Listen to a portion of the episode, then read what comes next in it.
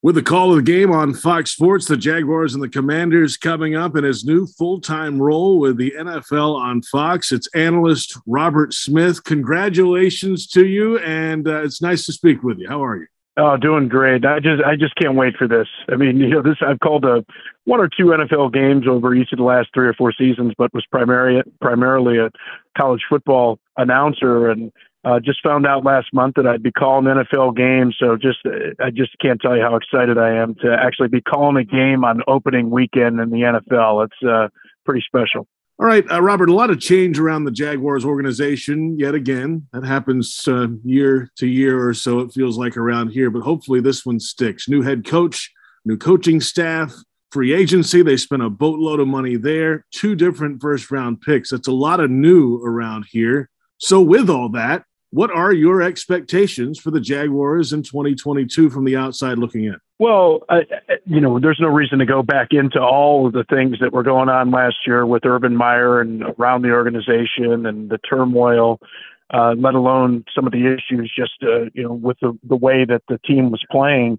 You know, I think you learn really everything that you need to know about most of the guys in the locker room when you saw that game against Indianapolis at the end of the season. It was a perfect opportunity, really, for Jacksonville to just kind of fold and say, "Hey, we're just going to uh, play for the number one pick here and uh, not worry about it, protect our guys." But they went out there against an Indianapolis team that was fighting for a playoff spot, winning their in situation, which is ideal uh, and and Jacksonville played really tough. And you you said it. I mean, spending all that money, bringing in Christian Kirk, you know, bringing in Brandon Scherff on that offensive line.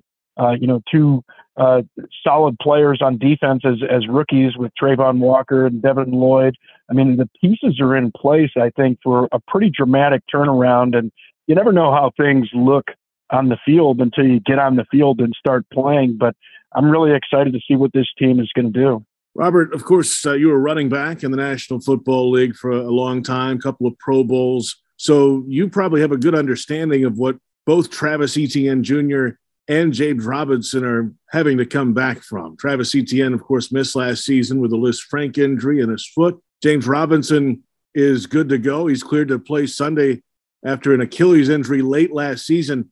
Having both of those guys back on the field is fairly remarkable, considering what 10, 15 years ago in the NFL, if you had one of those injuries, it was a career possibility. Your career could have been over. Uh, the fact that they're back, that's a yeah. huge boost for this team.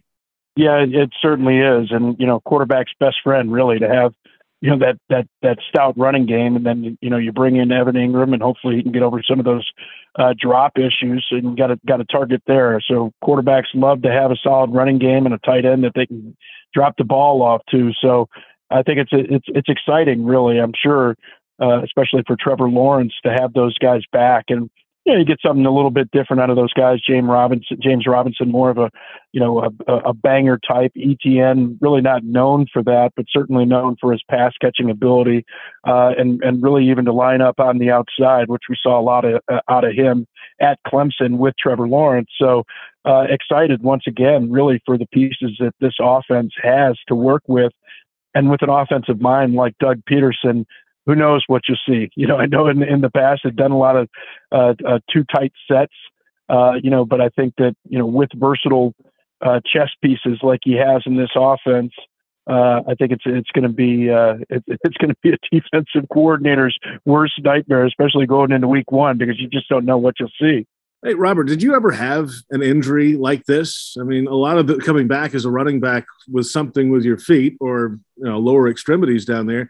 I mean, it's above the shoulders, getting past it mentally. Did you ever have anything like this? Yeah, so I tore my ACL my rookie season, and I tore my MCL, PCL uh, in my uh, fourth season. Was relatively uh, healthy my last four years, but yeah, it's a it, you're you're definitely uh, you know spot on in your analysis there because there is the physical part of it. You know, is it ready? But then convincing yourself that you can go out there and do the same things. I'll never forget coming back after the ACL, got into one of those uh, one-on-one pass blocking drills against the linebackers, which hated anyway, but especially that year. um, and uh, you know, got uh, it was it was a little bit wet on the grass that day, and, and during the drill, you know, my right knee just kind of uh, you know lost or my right foot lost footing and stretched out my right knee and you know, from that point forward, it was like, hey, you know, I guess it's okay. And, uh, you know, it's a, it's definitely a hurdle that you have to get over. And after you've been through it once, certainly don't want to have to go through it again, but much easier the second time around. Robert Smith with us from Fox Sports has the call of the Jaguars and the Commanders coming up. Doug Pederson of course, uh, has a, now a second year quarterback in Trevor Lawrence, trying to groom him, get him into this offense. Well, he's done this before with a guy on the other side of the field. Carson Wentz starting at quarterback for the Washington Commanders, of course, in Philadelphia when he was drafted there. Uh, does that give uh, Doug maybe an advantage to how Carson is wired and, and how maybe you can attack him in this game? Yeah, I think it certainly can help, and I'm and I'm sure that that's information that that's been relayed to the defensive staff with Caldwell over there, and um, you know they'll, they'll certainly talk about some of those tendencies. But you know, good players and, and good coaching staffs. And I'm sure Ron Rivera, uh, you know, number one, he, he, he told Carson when he came in, said, Hey, you're wanted here. And after, you know, kind of getting the boot out of Philadelphia, getting the boot out of Indianapolis, and here, here now Jacksonville, facing Jacksonville two games in a row, uh, obviously with a different, with a different staff and some new faces. Uh, you know, it, uh, it's it's one of those situations where I'm sure that Ron Rivera is telling him you have to change some of these things up, and that we have to be able to protect any of those uh, particular weaknesses. So that's kind of the chess game that goes on, you know, the back and forth uh, with coaching staffs, and you try not to get caught up into that stuff too much because if you spend too much time trying to figure out what it is that you think might happen. Uh, you don't react on game day the way that you need to do to new looks or to uh, things that you just hadn't seen before. Robert, this Jaguars defense has so much new to it as well. The coordinator, the scheme is different. Uh, we mentioned some of the free agent additions, a lot of those on defense uh, as well. Foye Oluokun is in there, uh, Darious Williams at corner, and then on the defensive line, Foley Fatukasi as well, and then two first round picks. That is a lot of new. So, how long does it take a defense to mesh together and figure out what they are. What is this defense? Yeah, I mean, again, you know, it's one thing on paper to say what a defense is going to be. It's another thing to actually get them out there on game day.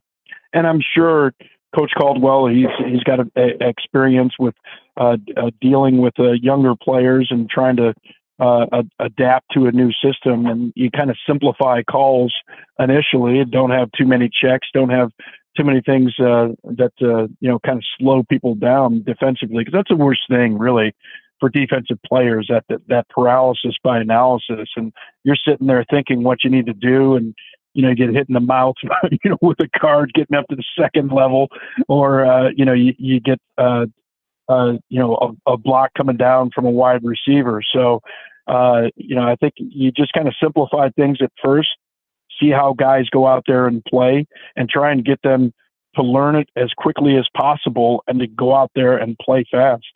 Uh, Travon Walker, of course, the, the number one overall pick. Uh, Robert, you were a first round pick also. Um, how do you manage the expectations? A lot of people want, you know, Travon Walker to go out there and get 10 sacks in his first year. Uh, you're a running back, obviously, different position, but similar expectations. People expect a lot out of the first round pick. Um, what would you say to Travon Walker to, to kind of manage those expectations and just go play? Yeah, well, I mean, his his his uh, pressure is a whole different level. You know, being the number one overall pick, but uh, I think you know, I'm, and I'm sure he's been hearing this all along.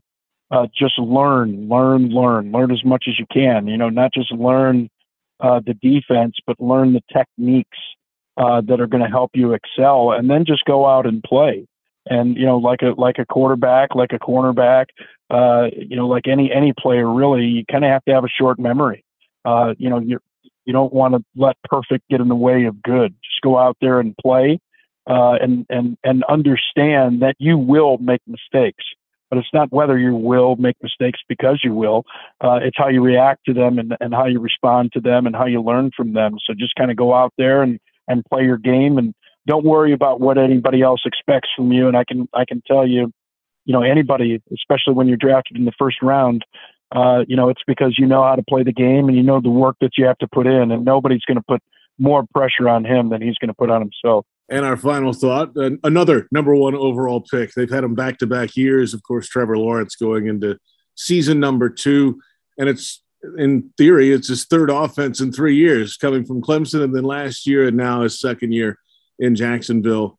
It, it feels like this one fits, though, the way Doug Pederson, Press Taylor, Mike McCoy work around him.